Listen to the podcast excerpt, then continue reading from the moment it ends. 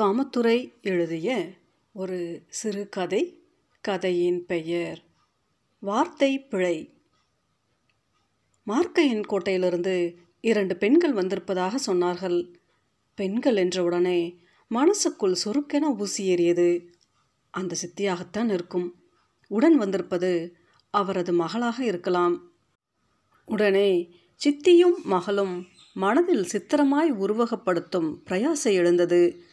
அவர்களை சந்தித்து ஆண்டுகள் பல கடந்திருந்ததால் சித்திரம் முழுமை பெறாமல் தத்தளித்தது. சித்தி மட்டும் பழைய இளமைக்கால தோற்றத்தில் வந்தார். மகள் பிடிபடவில்லை. சட்டையை எடுத்து உடுத்திக்கொண்டு அம்மா வீட்டுக்கு வந்தேன். வீட்டுக்கு முன்னால் போடப்பட்டிருந்த கிடுகு பந்தலின் கீழ் பிளாஸ்டிக் சேர்கள் ஒழுங்கற்ற வரிசையில் தாறுமாறாக கிடந்தன. கிடுகு பந்தலிலிருந்து துளைத்து வந்த சூரிய ஒளி வெளிச்ச புள்ளிகளை விதைத்திருந்தது. வாசலில் கட்டியிருந்த மாவிளை தோரணம் தலையில் உரச குவியலாய் கிடந்த செருப்புகளை காலில் தள்ளி ஒதுக்கிவிட்டு வீட்டுக்குள் நுழைந்தேன். வீடு குளிர்ந்து கிடந்தது. அந்த பகல் வெளிச்சத்திலும் மின் விளக்குகள் எரிந்து கொண்டிருந்தன. ஆட்கள் வருவதும் போவதுமாய் வீடு குலுங்கிய வண்ணம் இருந்தது. இரண்டாம் கட்டு அறையில் அவர்கள் அமர்ந்திருந்தார்கள். பக்கத்தில் தனமக்கா ஒரு காலை குத்திட்டு நிலைத்த கண்களோடு உட்கார்ந்திருந்தது. அண்ணே கலங்கிய கண்களோடு சித்தி மகள் அழைத்தது. உடனிருந்த திருப்பூர் மதனியும் ஏறிட்டு பார்த்து தன் வருகையை பதிவு செய்தது.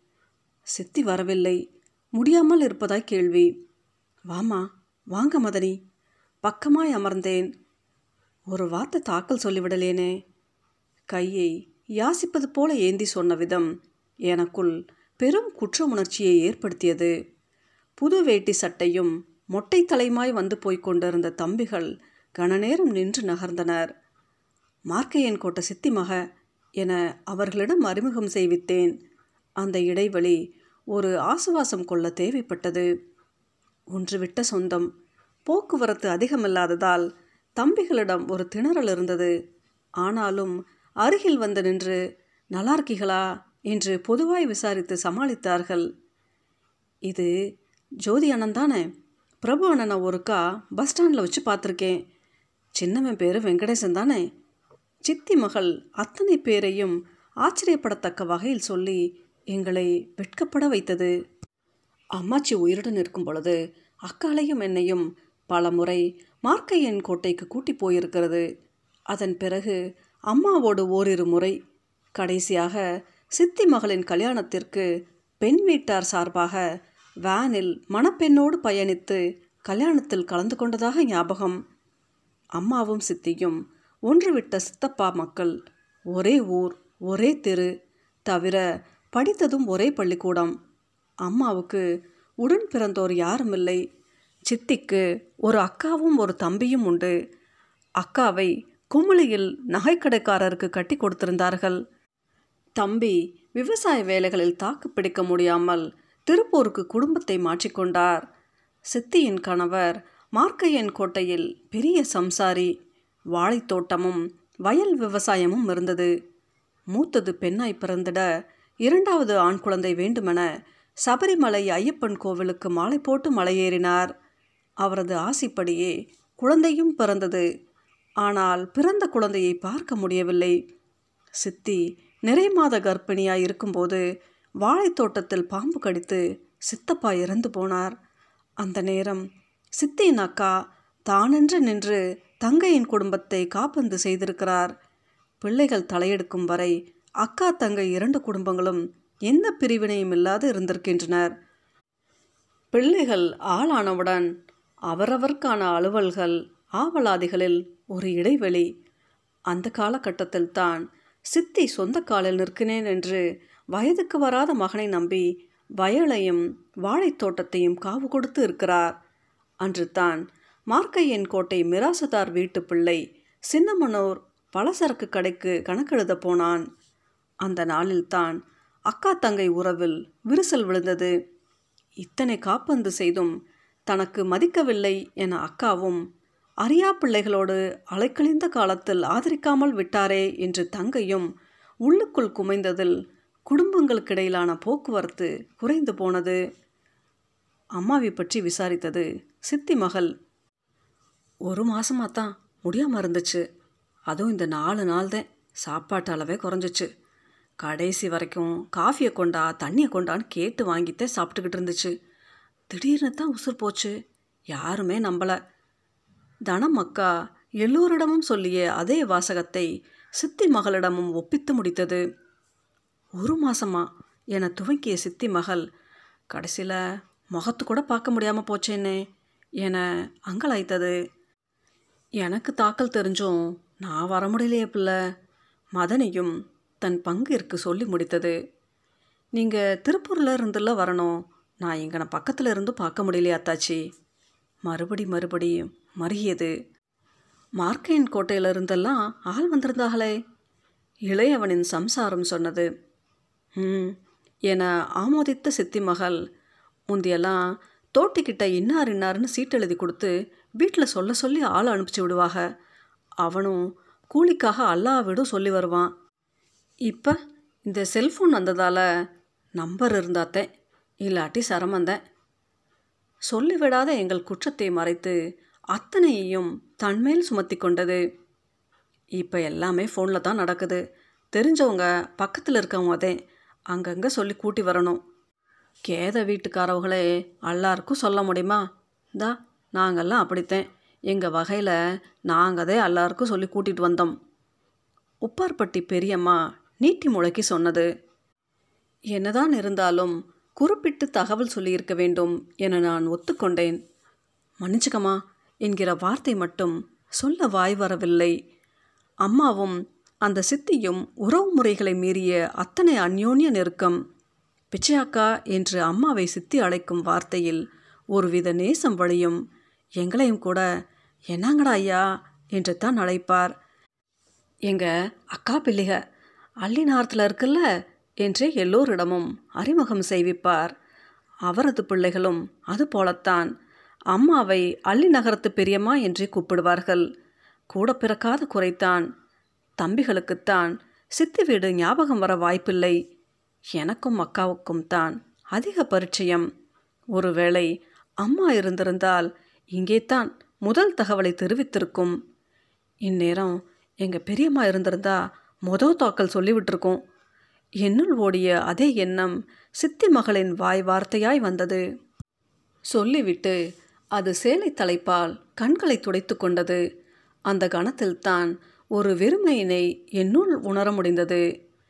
பெரியால் வேணுங்கிறது இதுதானோ? கண்கள் குருடாகி போனது போல ஒரு இருள் தோன்றி மறைந்தது. அம்மாவை அமர்த்தி வைத்திருந்த இடம் நோக்கி கண்கள் நகர்ந்தன. தரையில் சாணமிட்டு புள்ளிக்கோலம் போடப்பட்டிருந்தது. அதில் ஒரு மணப்பலகை கிடத்தி அதன் மேல் அம்மா உயிர் பிரிந்த கணத்தில் உடுத்தியிருந்த சேலையும் ரவிக்கையும் வைக்கப்பட்டிருந்தன. அம்மாவின் கண் கண்ணாடியும் கழுத்தில் அணிந்திருந்த சங்கிலியும் உடனிருக்க அருகே ஐந்து முக குத்துவிளக்கு சுடர்விட்டு எரிந்தது. அம்மாவின் புன்னகை போல பிரகாசம் கொண்டிருந்தது. அக்கா குமரி வந்த அழுகையை ஒரு கேவலோடு அடக்கி மூக்கு சிந்தி கண்களை துடைத்து கொண்டது. உணர்ச்சிமயமான அந்த சூழலை புரிந்து கொண்ட திருப்பூர் மதனி சரி என்னைக்கும் எல்லாருக்கும் ஒரே மாதிரியே இருந்துட முடியுமா? பச்சை இலை பழுக்கணும் பழுத்த இலை உதிரணும். அப்போ தானே அடுத்த இலை புதுசாக தழைச்சி வர முடியும். அம்மா அம்மான்னு சொல்லிகிட்டே இருந்தா நாம் என்னைக்கு பெரிய ஆகிறது? இன்னைக்கு இருந்து மாறிக்கிட வேண்டியது தான் அந்த வார்த்தைகள் அனைவரையும் ஆற்றுப்படுத்துவதாய் அமைந்திருந்தது. சித்தி மகள் உட்பட எல்லோரும் தலையசைத்து ஏற்றுக்கொண்டார்கள். காஃபியா கூல்ட்ரிங்க்ஸா சின்னவனின் மனைவி வந்து கேட்டது. மதியம் சாப்பிட்டீங்களா? கடையில் வேணும்னா சாப்பாடு வாங்கி வர சொல்லவா? தனமக்கா கேட்டது. சாப்பாடெல்லாம் வேணாம்க்கா. விருந்துக்கா வந்திருக்கோம். காப்பியே போதும் அத்தாச்சி என இரண்டு பேருக்கும் பதிலை சொன்னது சித்தி மகள். அவர்கள் சாப்பிடவில்லை என தெரிந்தது. சாப்பிடவும் மாட்டார்கள் என்பதும் உறுதியாக புரிந்தது. என்ன செய்ய? அதுக்காக பசியோடு எப்படிமா அனுப்புறது? அம்மா வீட்டுக்கு வந்த யாரையும் ஏதாவது சாப்பிட வைக்காம அனுப்பாது. என்ன சொல்லி மறுத்தாலும் திருப்பி திருப்பி பேசி சரி கட்டிவிடும். அம்மா அவர்களை கொஞ்சுவதைக் கண்டு கடுப்பாகி அவங்க சாப்பிடாட்டி காலில் விழுந்து விடுவ போல என நானும் தம்பிகளும் பரிகசிப்பதுண்டு. இங்கே சித்தி மகள் சாப்பிட்டு வராத நிலையிலும் சாப்பாட்டை மறுக்கையில் கையறு நிலை உணர முடிந்தது. இதைத்தான் அம்மா ஒவ்வொருவரிடம் கண்டிருக்குமோ? நீ சாப்பிடலங்கிறப்ப எங்களுக்கு சங்கடமாக இருக்குல்லம்மா என பதிலளித்தேன். உண்மையிலேயே பசி இல்லைனே. வாரப்பதே சாப்பிட்டு வந்தேன். தேவைன்னா எங்கள் பெரியம்மாவை போல நானே கேட்டு வாங்கி சாப்பிடுவேனே என அம்மாவின் நினைவு சரடு ஒன்றை உருவி போட்டது. கேப்ப புட்டும் சோளக்களியும் செஞ்சு தர சொல்லி மெனக்கெட்டு ஒரு நாள் தங்கி இருந்தே என் வீட்டில் சாப்பிட்டு போவாங்க. எங்கள் பக்கமெல்லாம் களிங்கிற வார்த்தை அத்து போச்சு மலரு. எந்த பொம்பளை இப்போ உரல் குத்துறா? எவ திருக போட்டு திரிக்கிறாம்பாங்க? என்று சொன்னதன் பிறகே சித்தி மகளின் பெயர் மலர் என்பது ஞாபகத்திற்கு வந்தது. ஆமாம் கேப்பக்கலையும் கூட அத்தைக்கு ரொம்ப பிரியம்.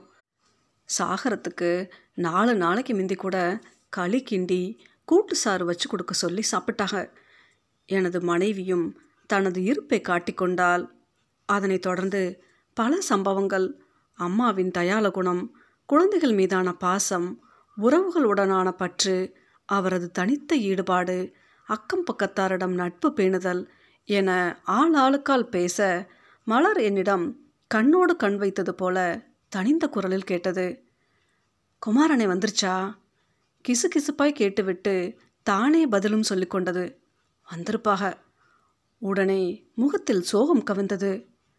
குமார் மலரின் பெரியம்மாவின் மகன் குமிழிக்கார பையன் அக்கா தங்கை குடும்பத்தில் பேச்சுவார்த்தை இருந்தபொழுது இரண்டு குடும்பத்திற்கும் மூத்த மகனாய் இருந்து எல்லா காரியங்களையும் பொறுப்பாய் பார்த்தவன். அப்பாவுக்கு உதவியாய் நகைக்கடையிலும் வியாபாரம் பார்க்கிறான். குடும்பங்களுக்கு இடையிலான மனஸ்தாபத்தின் போது அவனது போக்குவரத்தும் குறைந்திருந்தது. ஆனாலும் மலரின் உடன் பிறந்த அண்ணன் ஒரு சாலை விபத்தில் சிக்கி கிடந்த சமயம் எல்லாவற்றையும் மறந்து முதல் ஆளாய் ஓடி வந்து நானென நின்றான். தீவிர சிகிச்சையில் பலனில்லாமல் அவன் இறந்து போன போதும் மலருக்கு சித்தி பார்த்து வைத்த மாப்பிள்ளைக்கு மணமுடித்து வைத்து முதல் குழந்தை பிறக்கிற வரை வந்து போனவன் அதன் பிறகு என்ன ஏதென்று விசாரிக்க கூட இல்லையாம். ஏன்? மறுபடியும் எதுவும் பிரச்சனையா? அம்மா இருந்த காலத்தில் பலர் கேட்பதுண்டு. எல்லாமே மனசுதே. சொல்கிற மனசு கேட்குற மனசு ரெண்டுலேயுமே குழப்பம் இல்லாமல் இருக்கணும். இருந்தால் எல்லாமே நல்லதாகத்தான் இருக்கும். மனசே புரண்டு கிடக்கிறப்ப கேட்குற வார்த்தையும் சொல்கிற வார்த்தையும் குழம்பி பிழையாத்தான் மாறும். வார்த்தை பிழையாச்சுன்னா வாழ்க்கையும் பிழையாயிரும்ல. அதுதே. வந்துருந்தாமா? பெரியப்பா பெரியம்மா? எல்லாருந்தே. பெரியம்மாக்கு ஏதோ கண்ணில் ஆப்ரேஷன் பண்ணியிருந்தாங்களாமே. அப்படியா? அது தெரியலையே. நல்லா இருக்காங்களா? ம். அன்னைக்கே வந்திருந்தா எல்லாரையும் பார்த்துருக்கலாம். ரெண்டு வார்த்தை பேசியிருக்கலாம். மலரின் கண்களில் நீர் துளிர்த்தது. எனக்கு அப்பா இல்லை. உடம்பிறந்த அண்ணங்காரனும் அல்பாயுசில் போய் சேர்ந்துட்டான். அம்மா இருந்தும் இல்லா குறை. அதால் என் புருஷன் ரொம்ப ஆடுறானே. எனக்கு காசு பணம் வேண்டாம்னே. சொந்தம்னு சொல்லி ரெண்டு பேர் வீட்டுக்கு வந்து போனால் போதும். எனக்கு கொஞ்சம் தெம்பாக இருக்கும். அந்த ஆளுக்கும் கேட்க ஆள் இருக்காங்கன்னு ஒரு பயம் இருக்கும். குமார் அண்ணனை பார்த்தா சொல்லுங்கண்ணே. முகத்தை மூடிக்கொண்டு குலுங்கி அழுதது மலர் அம்மாவை நினைத்து அழுவதாக எல்லோரும் மௌனம் காத்தார்கள்.